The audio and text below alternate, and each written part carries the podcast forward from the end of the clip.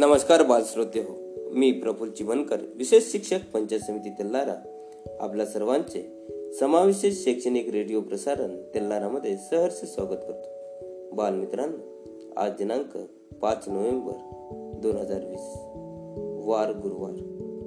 बालमित्रांनो आजचा सुविचार कुणाचाच उदय पटकन होत नाही सूर्याचा सुद्धा. बालमित्रांनो आपले अस्तित्व निर्माण करण्याकरिता कोणताच शॉर्टकट नाही आहे. त्याकरिता आपल्याला श्रम सातत्य हे ठेवावून ठेवावेच लागते. आणि त्यानुसारच आपले आपला उदय म्हणजे आपले अस्तित्व निर्माण होते. यानंतर वळूया इतिहासातील काही घडामोडी दिनविशेष या कार्यक्रमाकडे. एकोणीसशे एक्कावन्न B B C I Bombay bore Baroda and central Indian railway आणि Saurashtra railway Rajputana railway Raipur railway व कच्छ रेल्वे यांचे विलिनीकरण करून पश्चिम रेल्वेची स्थापना करण्यात आली. एकोणीसशे पंचेचाळीस कोलंबियाचा संयुक्त राष्ट्रात प्रवेश. अठराशे बहात्तर महिलांच्या मतदानाचा अधिकार नसताना अमेरिकेत सुसान एथनी या महिलेने मतदान केल्यामुळे तिला शंभर डॉलर दंड करण्यात आला. अठराशे त्रेचाळीस विष्णुदास भावे यांनी सीता स्वयंवर हे मरा मराठीतील पहिले नाटक रंगमंचकावर आणून मराठी रंगभूमीचे मुहूर्तमेळ रो रोवली. सांगली संस्थापकाच्या राजवाड्यातील दरबार हॉलमध्ये हा प्रयोग झाला. विष्णुदास भावे यांच्या स्मृतिवित्यार्थ हा दिवस मराठी रंगभूमी दिवस म्हणून साजरा करण्यात साजरा करण्यात येतो. विष्णुदास भावे हे अतिशय बुद्धिमान हस्तकला का कारागीर होते. अगदी बारीक सारीक हालचाली करून शकतील अशा लाकडांच्या असंख्य बाहुल्या त्यांनी बनवल्या होत्या. या बाहुल्या वापरून रंग रंगमंचकावर सीता स्वयंवर नाटकाचा प्रयोग करावयाचा त्यांचा इरादा होता परंतु काही कारणाने ते शक्य झाले नाही. विष्णुदास भावान भावांनी बनवलेल्या त्या बाहुल्यापुढे रामदास प्राध्याय यांच्या हातात हातात पडल्या. त्यांनी या त्यांनी व त्यांच्या पत्नीने अपर्णा पाध्याय यांनी खूप दिवस खटपट करून भावांच्या बाहुल्यांच्या रहस्य रहस्याचा शळा लावला. आणि एके दिवशी विष्णुदास भावांच्या रंगमंचकावर रंगमंचकावर करत न आलेल्या सीता स्वयंवराचा प्रयोग त्यांच्या बाहुल्या वापरून केला. अठराशे चोवीस अमेरिकेतील न्यूयॉर्क शहरात जगातील पहिले अभियांत्रिकी महाविद्यालय सुरू झाले. अठराशे सतरा इंग्रज व दुसरे बाजीराव यांच्यात खडकी येथे लढाई जन्मदिवस आणि जयंती. एकोणीसशे पंचावन्न पत्रकार करण थापर यांचा आज जन्मदिवस. एकोणीसशे तीस. केंद्रीय मानव संसाधन मंत्री तीन वेळा मध्य प्रदेश मुख्यमंत्री आणि पंजाब राज्यपाल अर्जुन सिंग यांचा आज जन्मदिवस. एकोणीसशे एकोणतीस. गीतकार व सज्जन सज्जनशील कवी प्राध्यापक योगेश्वर अभयंकर यांचा आज वाढदिवस. एकोणीसशे सतरा. स्वातंत्र्य सैनिक व हरियाणातील मुख्यमंत्री बनारसी दास गुप्ता यांचा आज जन्मदिवस. एकोणीसशे तेरा ब्रिटिश अभिनेत्री विवियन ली यांचा आज जन्मदिवस. एकोणीसशे आठ तत्व तत्वज्ञानाचे प्राध्यापक व लेखक साहित्य अकादमी पुरस्कार विजेते डॉक्टर प्राध्यापक राजा राव यांचा आज जन्मदिवस. अठराशे पंच्याऐंशी अमेरिकेतील इतिहासकार व तत्वज्ञ विल डुराट यांचा आज जन्मदिवस. अठराशे सत्तर बंगला बंग बांगलादेशामधील विख्यात कायदेपंडित आणि स्वातंत्र्य सैनिक साहित्यिक व पत्रकार विध विधवा विवाह व आंतरजातीय विवाह यांच्या त्यांचा प्रचार व प्रसार केला. अशा स्मरणार्थ चित्तरंजन हे शहर बसविण्यात आले. असे देशबंधू चित्तरंजन दास यांचा आज वाढदिवस. यानंतर स्मृतिदिन आणि पुण्यतिथी. दोन हजार अकरा संगीतकार व गायक भूपेन हजारिका यांचा स्मृतिदिन एकोणीसशे एक्क्याण्णव कथा लेखक व कादंबरीकार यांच्या किती रंगला खेळ चंदनांची उटी कशा कशाला उदय उद्या उद्याची बात इत्यादी पन्नास कादंबऱ्या आणि झपुझा सावलीचा चटका अ मर्यादित इत्यादी तीस कथासंग्रह प्रकाशित झाले. असे शकुंतला विष्णू गोमटे यांचा हा स्मृती दिवस. एकोणीसशे पन्नास हिंदुस्थानात हिंदुस्थानी शास्त्रीय संगीतातील प्रतिभा प्रतिभाशाली गायक फैजाल खा यांचा आज स्मृतिदिन एकोणीसशे पंधरा सर फिरोज मेहता कायदे पंडित समाजसुधारक व राजकीय नेते उत्तम प्रशासक व काँग्रेसचे एक संस्थापक यांचा आज स्मृतिदिन बालमित्रांनो हे होते आजचे तीन विषय. धन्यवाद.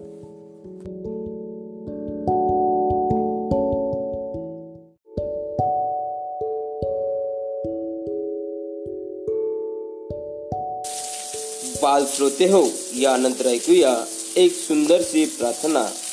प्रार्थनेचे बोल आहेत न्यायाचा तराजू.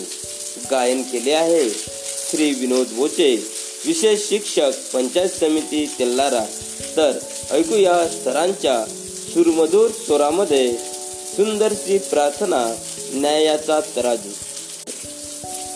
प्रार्थना प्रार्थनेचं नाव आहे न्यायाचा तराजू. न्यायाचा तराजू तुझ्या हाती देवा. न्यायाचा तराजू तुझ्या हाती देवा. न्याय मागतो मी न्याय मला द्यावा. न्याय मागतो मी न्याय मला द्यावा. विश्व हीच बाग तूच तिचा माळी. अहोरात्र श्रमतो तूच घाम गाडी भक्ती मुक्तीचा तो तुझ्या पाठी ठेवा. भक्ती मुक्तीचा तो तुझ्या पाशी ठेवा. न्याय मागतो मी न्याय मला द्यावा. न्यायाचा तराजू तुझ्या हाती देवा.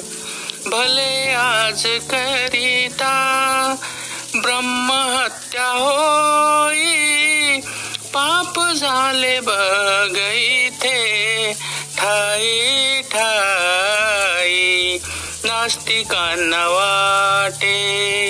आज तुझा हेवा. न्याय मागतो मी न्याय मला द्यावा. न्याय मागतो मी न्याय मला द्यावा. न्यायाचा तराजू तुझ्या हाती देवा न्यायाचा तराजू. तुझ्या हाती देवा तुझा भक्त येथे. फोडितो तिजोरी देवळात दिवसा करे तो हा चोरी. उलटी वाहे गंगा न्याय कुठे न्यावा? न्याय मागतो मी. न्याय मला द्यावा. न्यायाचा तराजू तुझ्या हाती देवा. कुणाचा कुणाला नाही विश्वास? तुझे दिव्य रूप दिसावे जगास सिनलो अनंता. धाव माझ विसावा शिनलो अनंता. धाव मज विसावा न्याय मागतो मी न्याय मला द्यावा. न्याय मागतो मी न्याय मला द्यावा. जीवाचा तराजू तुझ्या हाती देवा तुझ्या हाती देवा तुझ्या हाती देवा।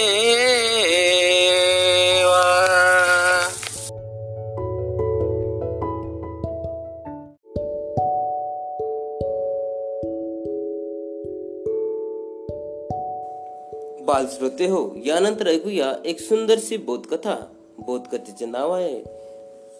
छोटे माकड सादर करते आहे. चिरंजीव भावेश विठ्ठल चिमनकर सेठ बंशीधर विद्यालय तेल्लारा तर ऐकूया भावेश सोबत सुंदरशी बोधकथा छोटी माकड. मित्रांनो मी या बोधकथा बोधकथेचे नाव छोटी माकड आहे. मी भावेश विठ्ठल चिमनकर वर्गनाव वाडा सेवा विद्यालय तेलारा. लातोळी आपल्या बोधकथेकडे कोणी काळी एक झाड होतं. त्या जवळच एक नदी होती. म्हणजे त्या नदीच्या शेजारी झाड होती. त्या झाडावर अनेक माकडं राहत होती. त्यापैकी चार पाच खूप लहान होती. ती खूप खोडकर होती. दिवसभर खोड्या करायची. एक दिवस रात्री खूप मस्त चंद्राचा प्रकाश पडला होता. त्यामधील एक माकड जागी झालं. ते खूप लहान होतं. त्याने त्या पाण्यामध्ये पाहिलं तर त्याला तिथे चंद्र दिसला. त्याने विचार केला की हा चंद्र आकाशातून खाली पडलेला असे म्हणून त्याने मोठ्याला न सांगता आपल्या मित्रांना उठवले आणि त्यांनी या चंद्राला कसं काढायचं याची युक्ती शोधू लागली. ते खूप वेळ गेला आणि त्यामध्ये एकाच्या म- डोक्यात विचार आला की आपण साखळी करू आणि त्या त्या चंद्राला काढून टाकू. मग त्यांनी एकमेकाची सा शेपटी पकडून साखळी तयार केली आणि ते खाली त्या फांदीला लटकले.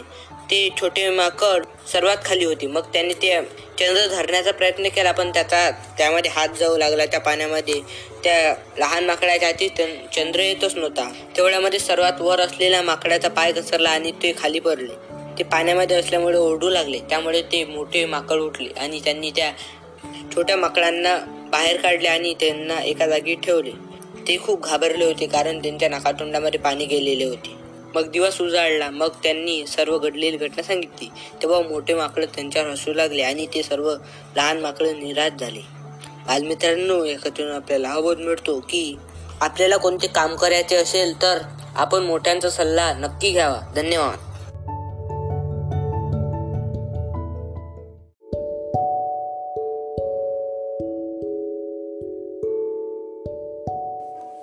श्रोते हो यानंतर ऐकूया समावेशित शिक्षण सत्रामध्ये श्री विनोद बोचे विशेष शिक्षक पंचायत समिती तेल्लारा यांचे मार्गदर्शन. सर आपल्याला समावेशित शिक्षणाअंतर्गत अध्ययन अध्यापन करीत असलेल्या विद्यार्थ्यांकरिता फिजिओथेरपीचे महत्त्व सांगत आहेत.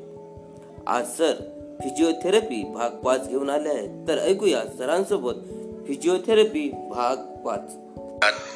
शैक्षणिक प्रसारण रेडिओ तेलार आपण समजून घेत आहोत. थेरपी सेवेमधील फिजिओथेरपी याबाबत माहिती.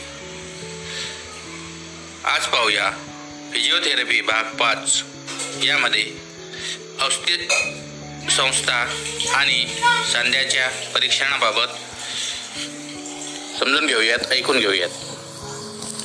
अस् अस्थिच्या एकत्र येण्याने अस्थि संस्था निर्माण होते. अजैविक क्षार व विविध जैविक पदार्थ या रासायनिक पदार्थाच्या मिश्रणाने अस्थि तयार होते. अस्थि अतिशय टणक असल्याने शरीरात असलेल्या अवयवांना आधार सुरक्षा स्नायूचा टेकू देण्याचे काम त्या करत असतात. शरीराचे चलनवलन अस्थिच्या हालचालीमुळेच घडत असते. शिवाय अस्थिचे महत्त्वाचे कार्य म्हणजे रक्तपेशी व रक्तविष बिबाणूची निर्मिती करणे हे होय. अस्थि वेगवेगळ्या आकाराची व लांबीची असतात. शरीरात एकूण दोनशे सहा अस्थि असतात. हृदयात कानामध्ये असणाऱ्या ऑसिकल अस्थींचाही समावेश आहे. दोन किंवा जास्त अस्थी एकत्र येऊन सांध्यांची निर्मिती होते. सांधे वेगवेगळ्या प्रकारचे असतात. हालचाल न होणारे हालचाल कमी प्रमाणात होणारे हालचाल पूर्णपणे होणारे. पूर्णपणे हालचाल होणाऱ्या सांध्यांची रचना पुढीलप्रमाणे असते. दोन किंवा अधिक अस्थी एकत्र येऊन सांधा निर्माण होतो. अस्थिच्या टोकांना करच्या असतात. त्यामुळे हालचाली सुलभरित्या होतात व झीज कमी कमी प्रमाणात होते. या आवरणामुळे हालचाली घर्षणरहित होतात. सांध्यांच्या आत अस्थिबंध असतात जे सांध्यात फक्त नैसर्गिक हालचालीच होऊ देतात. अनावश्यक अनैसर्गिक हालचाली झाल्यास जवळच्या स्नायूमध्ये दुखणे उद्भवते. सांध्यातील मुख्य चार भाग आहेत. पहिला कुर्च्या मऊ हाडाचे पापुद्रे. दुसरा अस्थिबंध तिसरा लिगामेंट चौथा सायनोवियल मेंबरन्स सांध्याच्या संदर्भात असणाऱ्या संवेदना संवेदनेला कायनेटिक सेन्सेशन म्हणतात. आता पाहूयात सांध्याचे परीक्षण असेसमेंट ऑफ जॉईंट फिजिओथेरपीच्या दृष्टिकोनातून सांध्याचे परीक्षण महत्त्वाचे असते. कारण सर्व प्रकारच्या हालचाली सांध्याभोवती असतात. आणि फिजिओथेरपी लगतच्या संबंधित दिलेली उपचार पद्धती आहे. परीक्षणात दोन महत्त्वाचे आपण खालील प्रकार खालील प्रकारे परीक्षण करतात. एक सांध्याच्या चलनवलनाची कक्षा जॉईंट रेंज ऑफ मोशन आणि दुसरं सांध्यातील विकृती डिफॉर्मिटी ऑफ दी जॉईंट सांध्यांच्या चलनवलनाची कक्षा. शरीराच्या शरीरात जास्तीत जास्त प्रमाणात श्लेषक आवरणाचे सांधे असतात. ज्यांच्या हलनचलनाला विशिष्ट मर्यादा असते. सांधे ज्या अंशातून हलतात त्याला त्या सांध्याची ठराविक कक्षा म्हटले जाते. या कक्षेची तपासणी परीक्षा पद्धतीने केली जाते. तपासताना तपास करणारा सांध्याला हलवून बघतो व त्यानंतर त्या व्यक्तीस हलविण्याचे आदेश देतो. स्नायूचे आकुंचन झाल्यावर गाठलेल्या कक्षेला उत्स्फूर्त कक्षा म्हटले जाते व तपासणाऱ्या व्यक्तीने हलवून पाहिलेल्या अंशाला निष्क्रिय कक्षा म्हटले जाते. उत्स्फूर्त कक्षा नेहमी जास्त प्रमाणात असते. कारण आकुंचन वेळी विरोधक स्नायूचे प्रसारण घडत असते. गोनिओमीटर नामक उपकरणाने सांध्याच्या कक्षेचे मापन केले जाते. दोन नंबर पाहूया सांध्यातील विकृती. सांध्यातील ज्या कायमस्वरूपी रचनात्मक दोषामुळे सांध्यांच्या हलनचलनाच्या कक्षेवर परिणाम होतो त्या अवस्थेला सांध्यातील विकृती असे म्हणतात. अशी विकृती एका एक किंवा जास्त सांध्यामध्ये एकाच वेळी घडू शकते. विकृती ही जन्मता किंवा नंतर झालेली असू शकते. नंतर विकृती घडल्यास अनेक कारणे असू शकतात. उदाहरणार्थ दुखापत मार सूज संसर्गजन्य रोग चेतादोष स्नायू न वापरल्यामुळे इत्यादी. काही वेळा सांध्यातील विकृतीमुळे सांध्यांची चलनवलन कक्षा वाढते. उदाहरणार्थ गुडघ्यातील जिन्युस्क्रिटझम परंतु अशा वाढीचा व्यक्तीला काही उपयोग नसतो. बऱ्याच वेळा विकृतीने चलनवलन कक्षा कमी होतात व त्या त्यांचा परिणाम जवळच्या इतर स्नायूवर होतो. विकृती परीक्षा व निरीक्षण या पद्धतीने तपासली जाते. इकडे उत्स्फूर्त व व निष्क्रिय या दोन्ही प्रकारे सांधा हलवून बघितला जातो. तपासताना फक्त सांधाच नव्हे तर अस्थिची तपासणी देखील करावी लागते. अस्थिच्या रचनेत मार व इतर कारणामुळे दोष उद्भवतो. अनेकदा विकृती व स्नायूचे दीर्घकालीन आकुंचन यामध्ये गोंधळ होऊ शकतो. तेव्हा एक्सरेच्या साहाय्याने तपासणी करावी लागते. सांद काही सांध्यांच्या नैसर्गिक कक्षा खांदा समोरून खांद्यापर्यंत नव्वद अंश आणि त्यापुढे डोक्यावर एकशे ऐंशी अंश. बाजूने वर खांदा नव्वद अंश आणि डोक्यावर एकशे ऐंशी अंश. कोपरा वागताना झिरो ते एकशे पंचेचाळीस अंश. खुबा समोर एकशे सव्वीस अंश गुडगा सरळ गुडगा नव्वद अंश मागे दहा ते पंधरा अंश. गुडगा झिरो ते एकशे चाळीस अंश. अशा प्रकारे आपण माहिती समजून घेतली ऐकून घेतली. आता येथेच थांबूया. भेटूया उद्याच्या भागात. तोवर आपली रजा घेतो. धन्यवाद.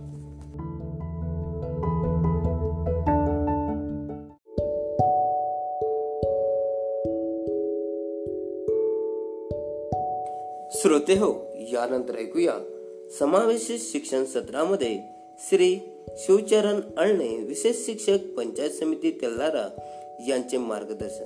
सर आज आपल्याला विशेष गरजा असणाऱ्या विद्यार्थ्यांच्या सुविधा व त्याचे फायदे याबाबत मार्गदर्शन करणार आहे. तर सरांकडून जाणून घेऊया विशेष गरजा असणाऱ्या विद्यार्थ्यांच्या सुविधा व त्या सुविधेचे फायदे. बालमित्रांनो समग्र समावेशित शिक्षण अंतर्गत शैक्षणिक तेला रेडिओ प्रसारणमध्ये आपले सर्वांचे स्वागत आहे. माझं नाव शिवचरण विशेष शिक्षक पंचायत समिती तेलारा. तर आज आपण पाहणार आहोत दिव्यांग विद्यार्थ्यांसाठी सुविधा व फायदे याबाबत माहिती दिव्यांग विद्यार्थ्यांच्या स्वावलंबनाच्या दृष्टिकोनातून राज्य शासन व केंद्र शासनाने अनेक सुविधा व फायदे उपलब्ध करून दिले आहेत. दिव्यांग विद्यार्थ्यांचे शैक्षणिक आर्थिक सामाजिक मानसिक विकास घडवून आणण्याचा प्रयत्न शासन करीत आहे. घटनेतील कलम क्रमांक चौदा नुसार शून्य ते चौदा वयोगटातील सर्वसामान्य मुलांना व शून्य ते अठरा वयोगटातील दिव्यांग मुलामुलींना प्राथमिक शिक्षण सक्तीचे व मोफत देण्यात येते. जर प्राथमिक शिक्षकांना दिव्यांग विद्यार्थ्यांच्या सुविधा समजून दिल्या तर दिव्यांग मुलांना शिक्षण प्रवाहात आणणे सहज शक्य होईल. पालकांचे व समाजाचे दिव्यांगविषयी उद्बोधन होईल. नंबर एक शैक्षणिक सुविधा. नंबर दोन आर्थिक सुविधा. नंबर तीन सामाजिक सुविधा. नंबर चार इतर सुविधा. उद्देश नंबर एक दिव्यांग मुलांना सुविधा उपलब्ध करून देणे नंबर दोन दिव्यांग मुलांना शिक्षणासाठी प्रोत्साहन देणे. नंबर तीन दिव्यांग मुलांना आर्थिक सुविधा पुरवणे. नंबर चार दिव्यांगांना सामाजिक सुरक्षितता देणे. नंबर पाच दिव्यांग मुलांचे एकात्मीकरण करणे. नंबर सहा दिव्यांग मुलांना स्वावलंबी बनवणे. नंबर सात दिव्यांग विद्यार्थ्यांना समान संधी व सामाजिक न्याय मिळवून देणे. नंबर आठ दिव्यांग विद्यार्थ्यांना संसाधन खोलीची निर्मिती करणे. नंबर नऊ सर्व विद्यार्थ्यांमध्ये सहकार भा भावना वाढीस लावणे. तर ही झाली दिव्यांग विद्यार्थ्यांसाठी सुविधा व फायदे याबाबत माहिती. धन्यवाद.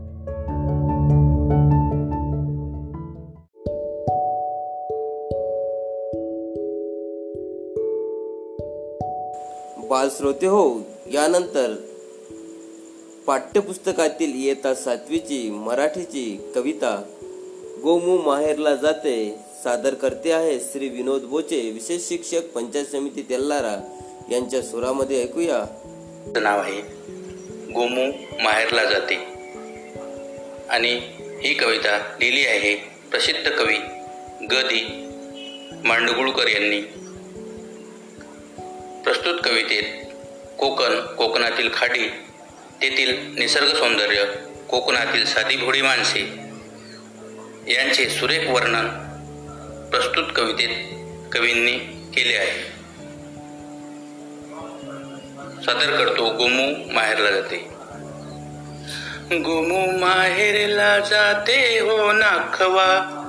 गोमू माहेरला जाते हो नाखवा. तिच्या गोवाला कोकण दाखवा. गोमू माहेरला जाते हो नाखवा गोमू माहेरला जाते हो नाखवा तिच्या गोवाला कोकण दाखवा. तिच्या गोवाला कोकण दाखवा. दावा कोकणची निळी निळी खाडे. दावा कोकणची निळी निळी खाडे. दोन्ही तीराला हिरवी हिरवी झाडे. दोन्ही तीराला हिरवी हिरवी सा- दोन्ही तीराला हिरवी हिरवी झाडी. भगवा अबोली फुलांचा ताटवा. गोमू माहेरला जाते हो नाखवा तिच्या गोवाला कोकण दाखवा. तिच्या गोवाला कोकण दाखवा. कोकणची माणसं साधी भोळी. कोकणची माणसं साधी भोळी काळजात त्यांच्या भरली शहाळी काळजात त्यांच्या भरली शहाडी. उंच माडांची जवळून मापवा. उंची माडांची जवळून मापवा. तिच्या कोकवाला कोकण दाखवा. गोमू माहेरला जाते हो नाखवा तिच्या गोवाला कोकण दाखवा. सोडून दे रे खोड्या साऱ्या. सोडून दे रे खोड्या साऱ्या. शिडात शिरी रे अवखळ वाऱ्या. शिडात शिरी रे अवखळ वाऱ्या. जरी धरणीला गलबत टेकवा जनी धरलीला गलबत टेकवा तिच्या गोवाला कोकण दाखवा. गोमू माहेरला जाते हो नाखवा गोमू माहेरला जाते हो नाखवा. तिच्या गोवाला कोकण दाखवा तिच्या गोवाला कोकण दाखवा. तिच्या गोवाला कोकण दाखवा. धन्यवाद.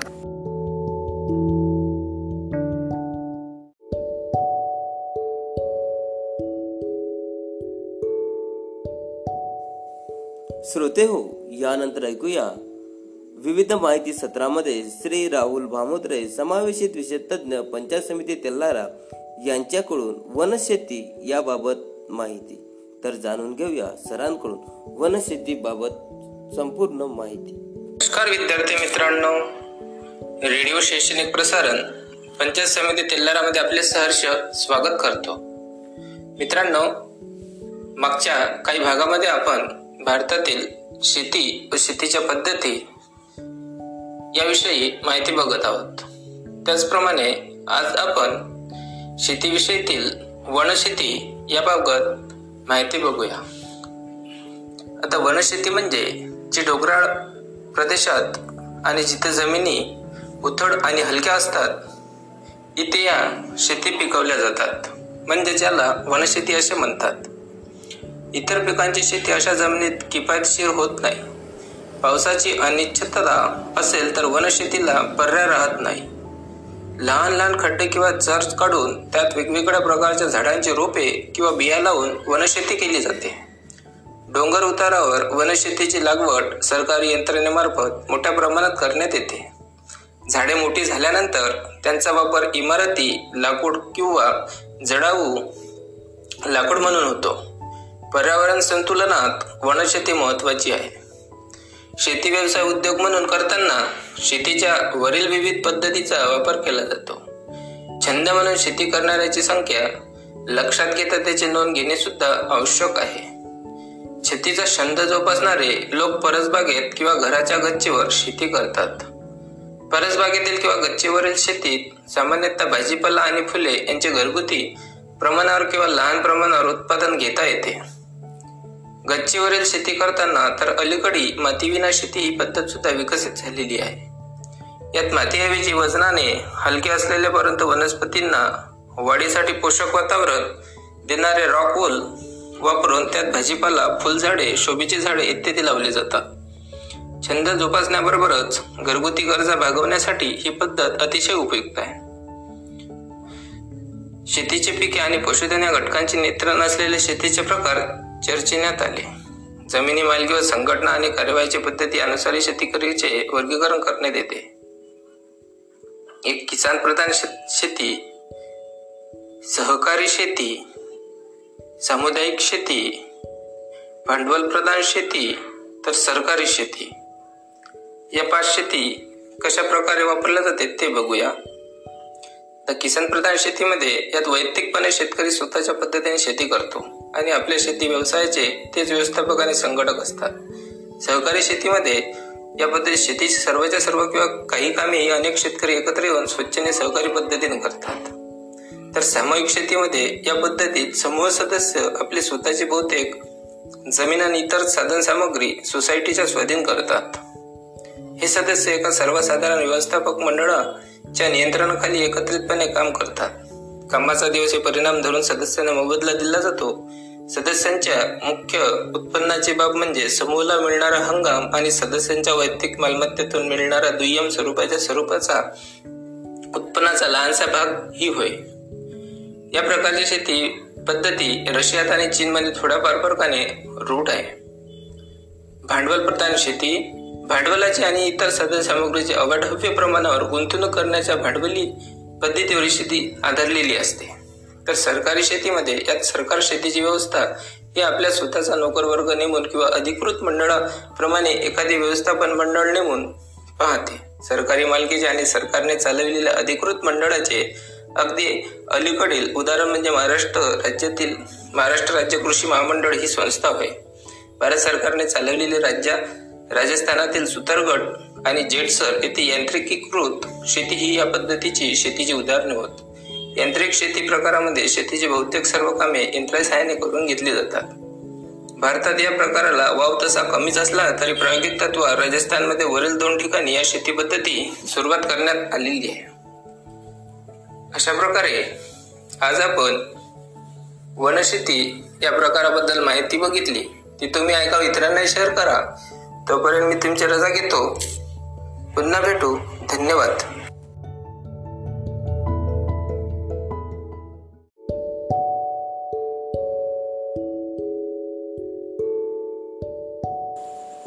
बालश्रोते हो यानंतर ऐकूया पाठ्यपुस्तकातील येता सातवीची बेटी योग ही हिंदी कविता सादर करते आहेत श्री विनोद बोचे विशेष शिक्षक पंचायत समिती तेल्लारा विनोद बोचे विशेष शिक्षक पंचायत समिति तिल्लारा आपके लिए प्रस्तुत करता हूँ। कक्षा सातवीं की हिंदी की कविता। कविता का नाम है, बेटी योग। और यह कविता लिखी है आनंद विश्वास। इन्होंने प्रस्तुत कविता के माध्यम से कवि ने बेटियों की शिक्षा, महत्व के साथ साथ उनकी आत्मनिर्भरता, प्रगति को प्रतिपादित किया है। प्रस्तुत करता हूँ, कविता बेटी योग नानी वाली कथा कहानी, अब भी जग में लगे सुहानी। नानी वाली कथा कहानी, अब भी जग में लगे सुहानी। बेटी युग के नए दौर की आओ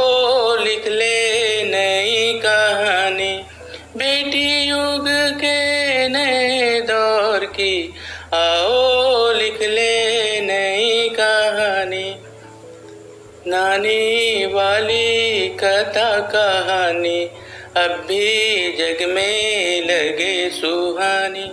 बेटी युग में बेटा बेटी, सभी पढ़ेंगे, सभी बढ़ेंगे। पौला दिलेने की राधे, खुद अपना इतिहास गढ़ेंगे। देश पढ़ेगा दौड़ेंगी अब तरुण जवानी, नानी वाली कथा कहानी। अब भी जग में लगे सुहानी, नानी वाली कथा कहानी। अब भी जग में लगे सुहानी, बेटा शिक्षित आदि शिक्षा दोनों शिक्षित पूरी शिक्षा। हमने सोचा मनन करो तुम। सोचो समझो करो समीक्षा। सारा जग शिक्षामय करना। हमने सोचा मन में ठानी। नानी वाली कथा कहानी। अब भी जग में लगे सुहानी, नानी वाली कथा कहानी। अब भी जग में लगे सुहानी। अब कोई ना अनपढ़ होगा, सबके हाथों पुस्तक होंगी। ज्ञान गंगा की पावन धारा सबके आँगन तक पहुँचेंगी। पुस्तक और कलम की शक्ति, जग ज़ाहिर जाने, पहचाने। नानी वाली कथा कहानी, अब भी जग में लगे सुहानी। नानी वाली कथा कहानी अब भी जग में लगे सुहानी। बेटी योग सम्मान पर्व है, पुण्य पर्व है, ज्ञान पर्व है। बेटियों सम्मान पर्व है, पुण्य पर्व है, ज्ञान पर्व है। सब सब का सम्मान करे तो जन जन का उत्थान पर्व है। जन जन का उत्थान पर्व है। सोने की चिड़िया तब बोले, बेटियों की हवा सयानी, नानी वाली कथा कहानी अब भी जग में लगे सुहानी, नानी वाली कथा कहानी अब भी जग में लगे सुहानी अब भी जग में लगे सुहानी लगे सुहानी। धन्यवाद।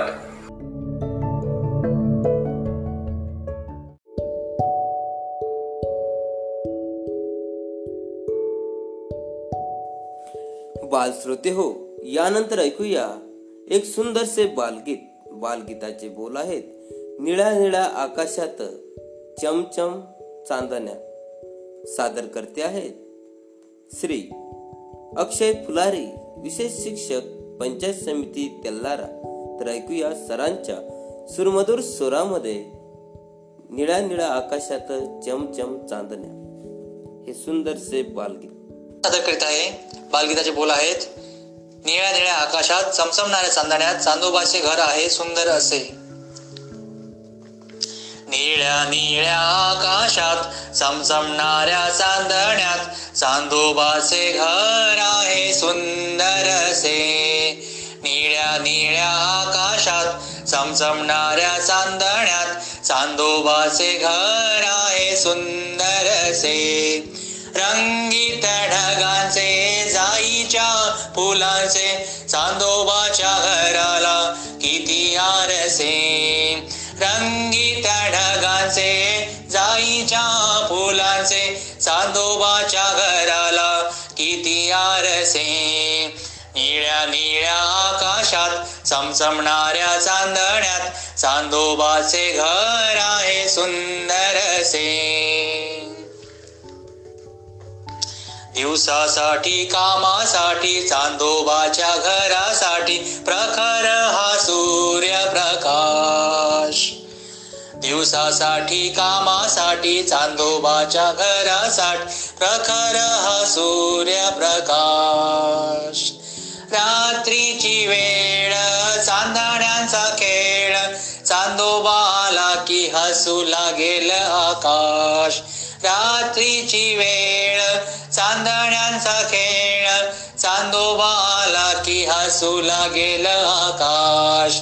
निळ्या निळ्या आकाशात चमचमणाऱ्या चांदण्यात चांदोबाचे घर आहे सुंदर असे. निळ्या निळ्या आकाशात चमचमणाऱ्या चांदण्यात चांदोबाचे घर आहे सुंदर असे. सुंदर असे. सुंदर असे सुंदर असे धन्यवाद.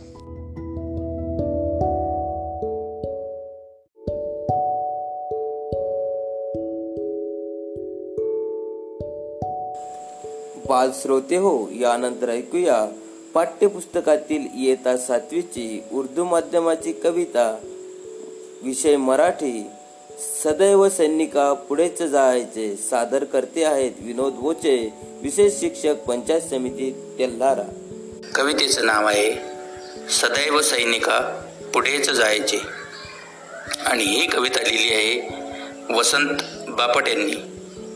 प्रस्तुत कविता ही देशाच्या रक्षणासाठी अवरात्र झगडणाऱ्या सैनिकांच्या समर्पित जीवनाचा परिचय करून देणारी आहे. तर चला सादर करतो. सदैव सैनिका पुढेच जायचे. सदैव सैनिका पुढेच जायचे. सदैव सैनिका पुढेच जायचे. न मागुती तुवा कधी फिरायचे न मागुती तुवा कधी फिरायचे. सदैव सैनिका सदैव सैनिका पुढेच जायचे. सदैव सैनिका पुढेच जायचे. न मागुती तुवा कधी फिरायचे. न मागुती तुवा कधी फिरायचे. सदा तुझ्या पुढे उभी असे निशा. सदा तुझ्या पुढे उभी असे निशा. सदैव काजळी दिसायच्या दिशा. सदैव काजळी दिसायच्या दिशा. मधून मेघहीन भास ग्रासती मधून मेघहीन नवास ग्रासती मध्येच या विजा भयान हासती.